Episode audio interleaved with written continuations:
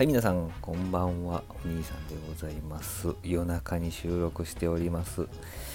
えー、写真は天下一品のこってりラーメンと焼き飯なんでございますけどもですね、なんと、なんと来週7月1日から1ヶ月間、超こってりラーメンというのがですね、えー1日5名限定で提供されると。お今年の2月ぐらいに一度提供されて、えー結構行列ができたりということだったらしいんですけども、私それね、食べ逃しまして、えーこの7月1ヶ月間の間提供されるということで、えーぜひ食べてみたいと思うわけなんでございますけども、ぜひ食べたよと、